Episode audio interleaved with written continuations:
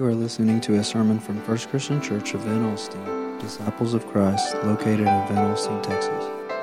Pray that this message blesses you and gives you comfort and hope in Christ throughout the week. Now, please enjoy this message from Dr. Doug Dorr.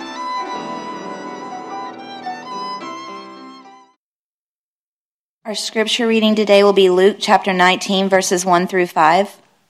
He entered Jericho and was passing through it. A man was there named Zacchaeus. He was a chief, chief tax collector and was rich. He was trying to see who Jesus was, but on account of the crowd, he could not, because he was short in stature. So he ran ahead and climbed a sycamore tree to see him, because he was going to pass that way. When Jesus came to the place, he looked up and said to him, Zacchaeus, hurry and come down, for I must stay at your house today.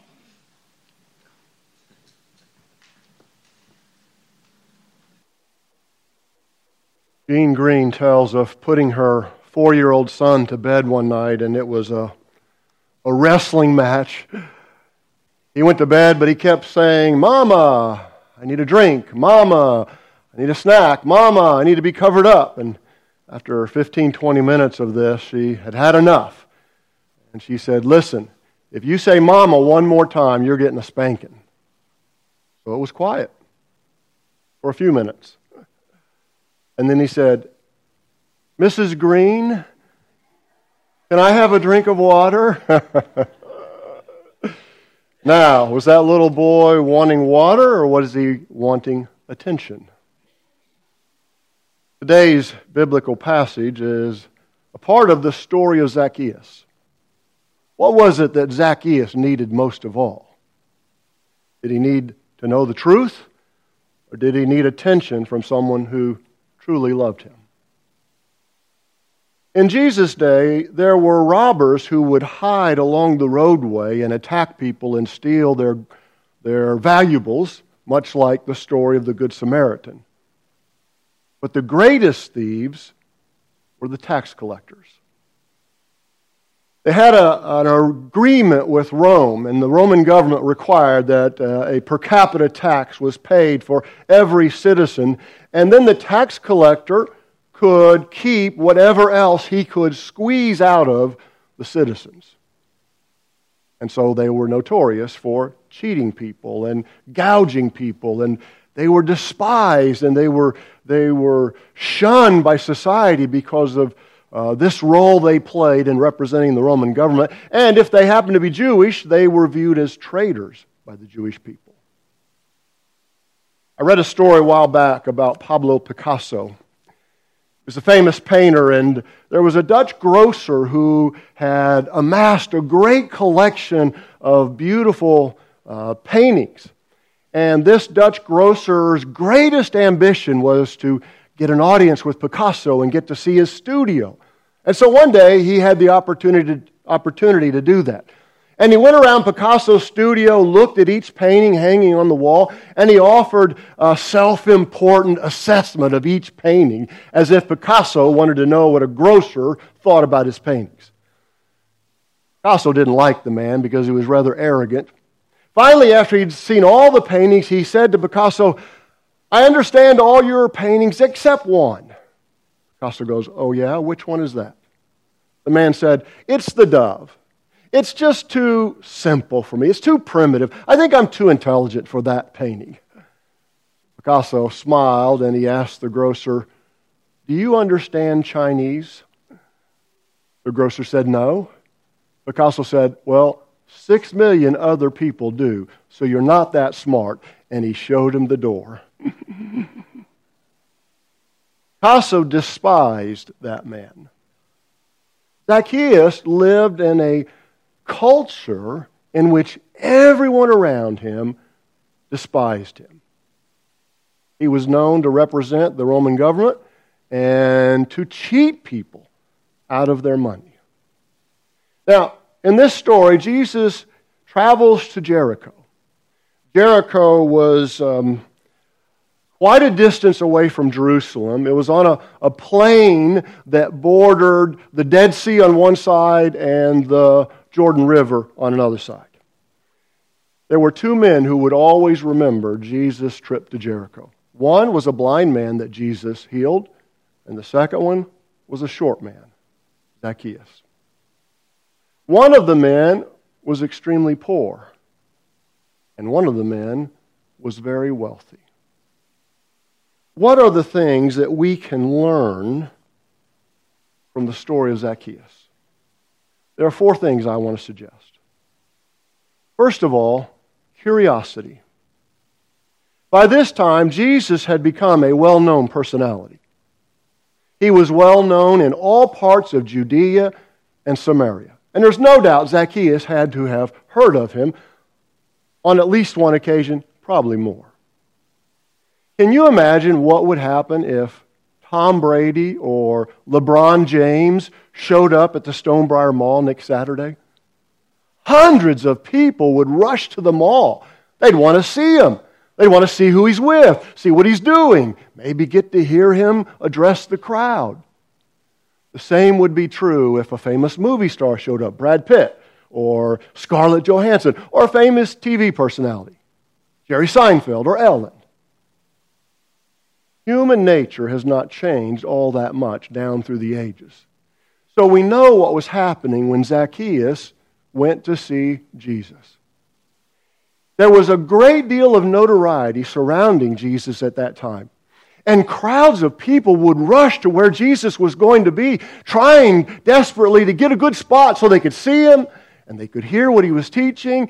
And if they got lucky, they might get to witness a miracle.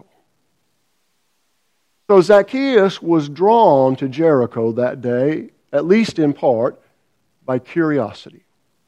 Now, there may also have been something deeper going on with Zacchaeus. Maybe he recognized he was living a dishonorable life and maybe he discerned that Jesus was the one who could put him on a better path in life. It also may be that Zacchaeus knew Matthew. Matthew was a tax collector, so maybe Zacchaeus knew Matthew or knew of him like an acquaintance. And Zacchaeus sees that Matthew has joined the disciples. He's a tax collector. Maybe Jesus sees value in tax collectors that other people don't. I want to tell you about a seventh grade science project. Nathan Zohner in uh, Idaho Falls, Idaho, entered the science project and he won the statewide competition. And his project was to illustrate how people are too quick to become alarmed about conditions in the environment that they don't even really understand. And so he had a project, he created a website, and his goal was to get 50 people to sign up, to sign a petition to ban the use of dihydrogen, dihydrogen monoxide. Now, here are the reasons that he promoted it can cause excessive sweating, it is a major component in acid rain, it can cause severe burns in a gaseous state. Accidental inhalation will kill you. It contributes to the erosion of our natural landscape. It decreases the effectiveness of automobile brakes. It is found in tumors of terminal cancer patients. He asked 50 people to sign a petition banning this chemical. 43 signed agreeing. Six said they were on the fence about this issue and only one recognized that dihydrogen monoxide is water. they were alarmed and they wanted to ban it because he was promoting it in such a way. Even had a website and you could get t shirts that said ban dihydrogen monoxide, and at the bottom it said no dihydrogen monoxide was used in the making of this t shirt. Have you ever worn a t shirt made out of water? what is the real truth? Hard to know in our culture sometimes. Zacchaeus raced to be a part of the crowd that heard Jesus that day. But when he got there, the crowd had already gathered, and he was of such short stature, he couldn't see. Now, it's not hard to imagine the crowd wasn't going to offer any help to Zacchaeus getting in a better spot. They hated him, they detested him. And it's easy to picture the derisive comments they might have made. Some may have called him names. Some made fun of him because of his stature. Maybe there were even tough street kids who threw rocks at him as he climbed up in a tree. But Zacchaeus was undeterred. And most of us have had the experience of learning that we can't allow criticism to keep us from going where we need to go. So Zacchaeus climbed up in a sycamore tree. He ended up having the best seat in the house. And Jesus looked right at him and said, Zacchaeus, come down, make haste. I will be in your home tonight. Lawrence Wood went to college in Chicago, and he tells of something that happened his junior year. He and some friends were going to go up on the roof and watch the sunset. So they went up to the fifth floor where they had a place they called the beach, and it was a, a deck where they would sometimes sunbathe. And from there, they climbed even higher up on the, the tile roof, which had a steep incline. He had a friend who was going to take pictures of the sunset, and they watched the beautiful sunset as it, as it came down over Lake Michigan and over the Chicago skyline and over their campus. And when it got dark, Lawrence got down first so he could help guide his friend who had uh, camera equipment to carry. And Lawrence was on the deck and he backed up to get a better vantage point of how to guide him. And he backed up and he backed right off the fifth floor deck. He remembers falling through the air and he had two thoughts. One, this is how my life ends. Second, I'm not going to get anything done today that I had planned. And then his body slammed into the fire escape, and miracle of all miracles, he was able to hold on. Took him on a gurney by ambulance. He remembers nothing between falling and waking up in the hospital. He woke up the next morning in the hospital, and do you know what day it was? It was Easter Sunday morning. Lawrence Wood says some people are brought down by gravity, and some people are brought down by grace. And he can testify to both. Second lesson we can draw from the story of Zacchaeus repentance. Luke doesn't really tell us what Jesus said to Zacchaeus. But there's no doubt that what transpired between Jesus and Zacchaeus left Zacchaeus a changed man. The crowd ended up gathering outside of Zacchaeus' house, but they couldn't really hear what Jesus was saying. And can't you imagine that many of them were wondering why Jesus chose to go home with Zacchaeus, a tax collector? The Jewish law stipulated that you should give 10% of your money to God. But when someone had a profound encounter with Jesus, they would want to do more than just the bare minimum required by the religious law. So Zacchaeus pledged to give half of his wealth to help the poor. And for the people he had wronged, he promised to pay them back fourfold. Jesus saw that Zacchaeus was changed. It was a dramatic change.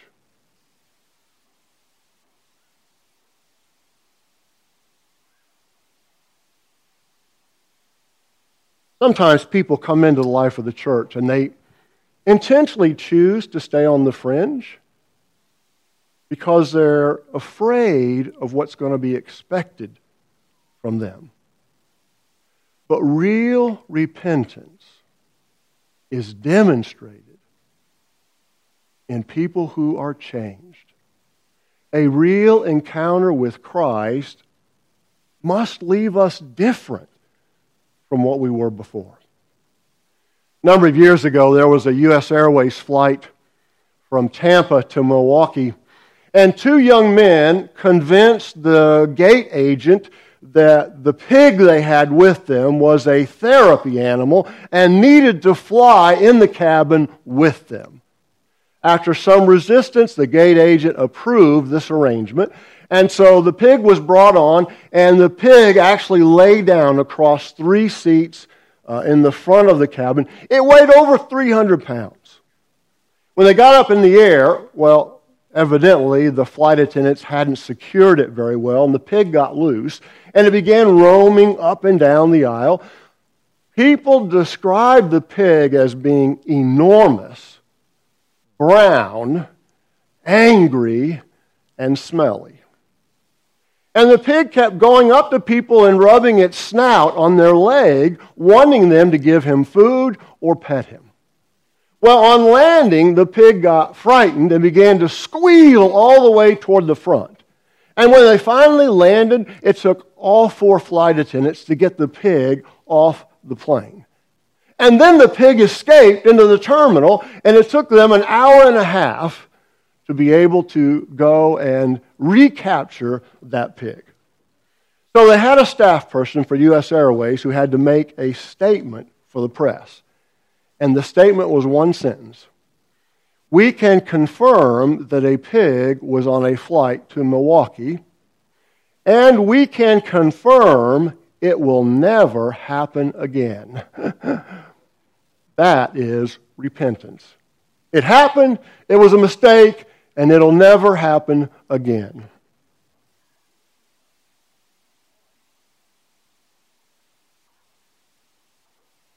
Zacchaeus was changed dramatically. For someone whose life had always been focused on making money, even when it meant he had to cheat people, he knew if he was going to show others that he was changed, he would have to change how he handled money. So he pledged one half of his wealth to help the poor, and he promised to do better than make equal restitution to the people he had wronged.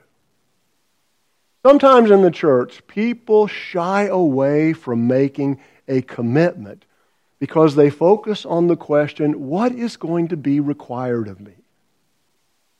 But when we have a real encounter with Christ, the question we should focus on is what can I do for my Lord who has already done so much for me? Years ago, Abraham Lincoln, before he became a president, saved his money and intentionally went to a slave sale in the South. He bid on a young slave woman who was about 17 years of age, who had been a slave all her life. There were other bidders but Lincoln was undeterred, and he showed demonstrably that he would not lose the bidding war. And eventually he did outbid all the other bidders. He gave his money, and the owner of this young woman brought her to him, shackled and with a padlock holding the chains together, dropped the woman at Lincoln's feet, and gave him the key.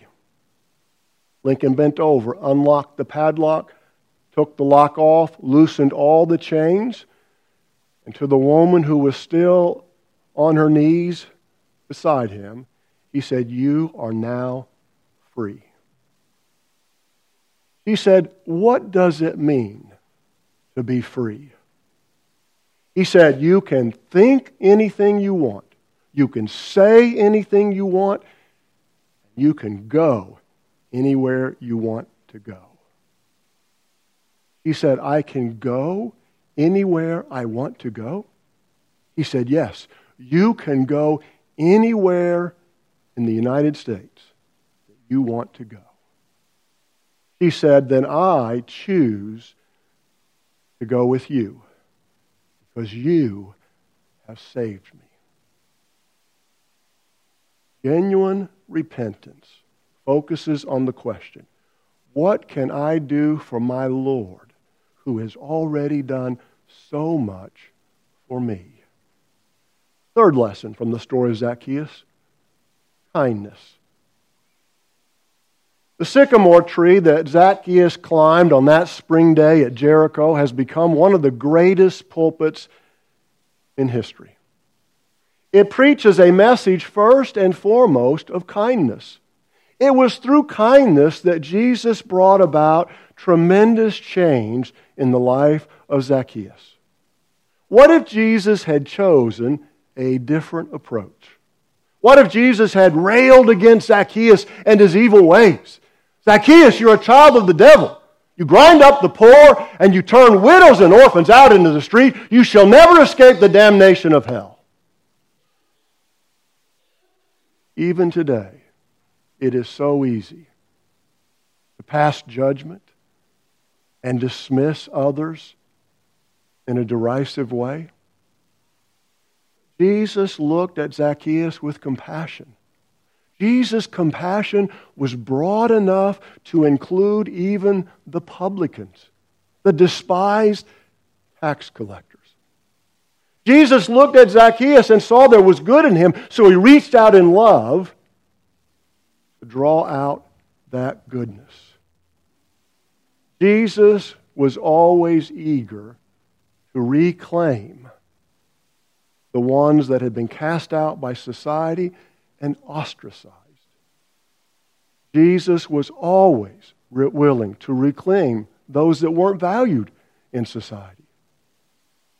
A word of kindness and an act of compassion will do far more to promote the kingdom of God than judgment ever could. Tim Keller is a well known pastor in New York City. He tells of an experience he had when he was in seminary. He had to do a, a semester internship as a chaplain at a mental health hospital. And as he was making his rounds, he discovered one man who sat in the hallway every day with his knees pulled up, his arms wrapped around his knees, and the man never spoke, never responded when Tim talked to him. So he asked the officials at the hospital how the man got like that. And he was told they don't know how he got like that, but nothing they have tried in the hospital has ever worked. He's been there for years. They've tried medication, they've tried personal counseling, group sessions, nothing has ever worked. So Tim Keller decided in his semester of chaplaincy internship, he would relate to this man in any way he could to show him kindness.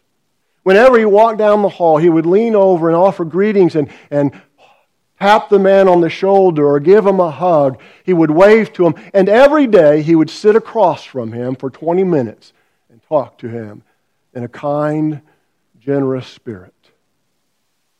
And when it came time for his semester to be finished, Tim Keller sat across from the man one more day. He became saddened. Maybe there's no hope for this man. And so he sat in the same way as the man across from him. He pulled his knees up and wrapped his arms, and he dropped his head down, and then he began to express his frustration to God.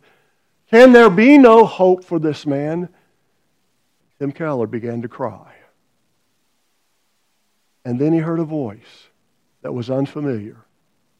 And he looked up, and the man sitting across from him had spoken. The wall of silence had been shattered. Who knows how or why? And then the man said to him, I have been needing to write a letter. Could you get a pen and paper for me? So Tim Keller got a pen and paper and prepared to write what the man wanted to write in his letter. And so the man started his letter like this Dear Mommy and Dad, I have met a man, and I think he likes me. It is through kindness that we will have the greatest opportunities to expand the boundaries of God's kingdom. Fourth lesson we draw from the story of Zacchaeus opportunity. The final lesson we can draw is to recognize that when Jesus gave Zacchaeus the opportunity, he embraced it. Jesus said, Zacchaeus, come down, make haste. And Zacchaeus acted quickly. Not only did he bring Jesus into his home, but he also brought Jesus into his heart. How many people, when they are exposed to the gospel message, say, I will attend to that later? How many people Say, I'll take care of spiritual matters at another time. Once the kids are grown and gone from the house, or once I'm through with my school program, or once I have success in my profession, then I'll get my spiritual house in order. But Zacchaeus did not wait. He recognized there was something missing in his life, and once Jesus showed him what abundant life could be, he readily embraced it. Is to say how many opportunities we will have? Who is to say we will ever feel compelled again as we do in this moment? Who's to say our hearts will always remain open to God? When Jesus offers an invitation, it is always best to respond in that moment. And that is exactly what Zacchaeus did. I remember some years ago hiking in the mountains of Colorado. And as we got higher in the mountain, the trailhead came to um, a creek, and we had to cross the creek. And there was a sign after you had crossed the creek that said, Last chance for water. Warning people that if you go higher up, you need to get water now and take it with you. And I've often thought about that sign as it relates to life. Last chance to speak a word of kindness. Last chance to tell someone you love how much they mean to you. Last chance to express remorse. Last chance to offer encouragement to someone who is down and out. Jim was a businessman in his mid 40s. Company started sending him to Japan. He'd been married for many years to a Christian woman named Helen. But while he was in Japan, he was unfaithful. He began to have a relationship with a young Japanese woman named Harkuma. And finally, Jim, when he came back to the States, told his wife of 25 years he wanted a divorce. He wanted his freedom. He didn't want to be in marriage anymore. Of course, Helen was heartbroken. Well, what could she do? So Jim continued traveling over to Japan and cultivated his relationship with Harkuma. And then when he was back in the States, he got a message saying she was pregnant. So he sent her some money. He began to send an allowance. And a, a little girl, black headed little girl named Jasmine, was born. Jim would send them money from time to time. And then one day, Jim became violently ill, taken to a hospital there in Chicago where he lived. And the doctors discovered he had a rare form of cancer. And it was aggressive and it was moving through his body rapidly. They said he only had a few weeks left to live.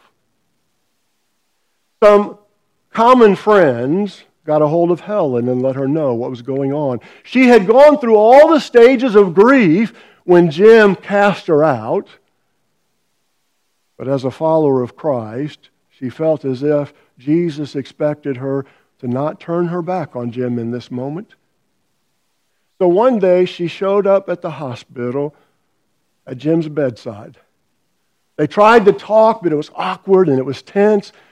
And finally, Jim began to cry and he asked for Helen's forgiveness. And before she knew what she was saying, she said, Of course I forgive you. I, I can't hate you. I can't harbor hate in my heart. Of course I forgive you. Is there anything you need me to do? And Jim said, It's Harkuma and Jasmine. All my money has gone to hospitals and doctors. My life insurance policy is still dedicated to you, but I'm worried about what will happen with Harkuma and Jasmine. Helen didn't know how to respond to that. So she left the hospital. She prayed for days. A few days later, Jim passed away. Two days after his funeral, Helen sat down and wrote a letter inviting Harkuna and Jasmine to come live with her in Chicago. One month after Jim passed away, there was a heartfelt scene at O'Hare International Airport as Harkuna and Jasmine made their way to Helen, who received them with open, loving arms. Sometimes we have opportunities in life to reflect the Spirit of Christ, and we don't even recognize them for what, we, what they are. We're so caught up in our own anger or resentment that we can't see the opportunity before us. When Jesus offered Zacchaeus an opportunity, he embraced it.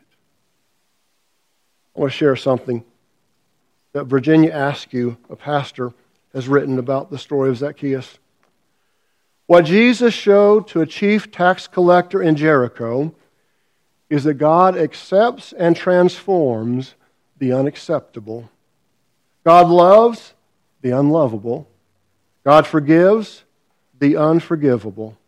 Zacchaeus was saved by grace, and so are we. Let us pray. Dear God, we do thank you for the opportunity to learn from the story of Zacchaeus, one of the last people that Jesus called to follow him before his death. Help us to recognize that even in our own lives, there are opportunities for us to reflect your love and your spirit of grace to others. We ask that you empower us with the presence of your Spirit so that we might always rise up to what you expect from us. We ask all these things in Christ's name and for his sake. Amen. Thank you for listening to this message from First Christian Church of Van Alstyne, Disciples of Christ. We are located in Van Alstyne, Texas at 274 South Waco Street. If you would like to contact us, our office number is 903-482-5515 and email us at fccvanalstyne at gmail.com. Our service times are Sunday mornings at 10.50 a.m., day school at 9.45 a.m. For more information, you can visit us at fccvatx.org or find us on Facebook. Thank you so much for listening, and may God bless you.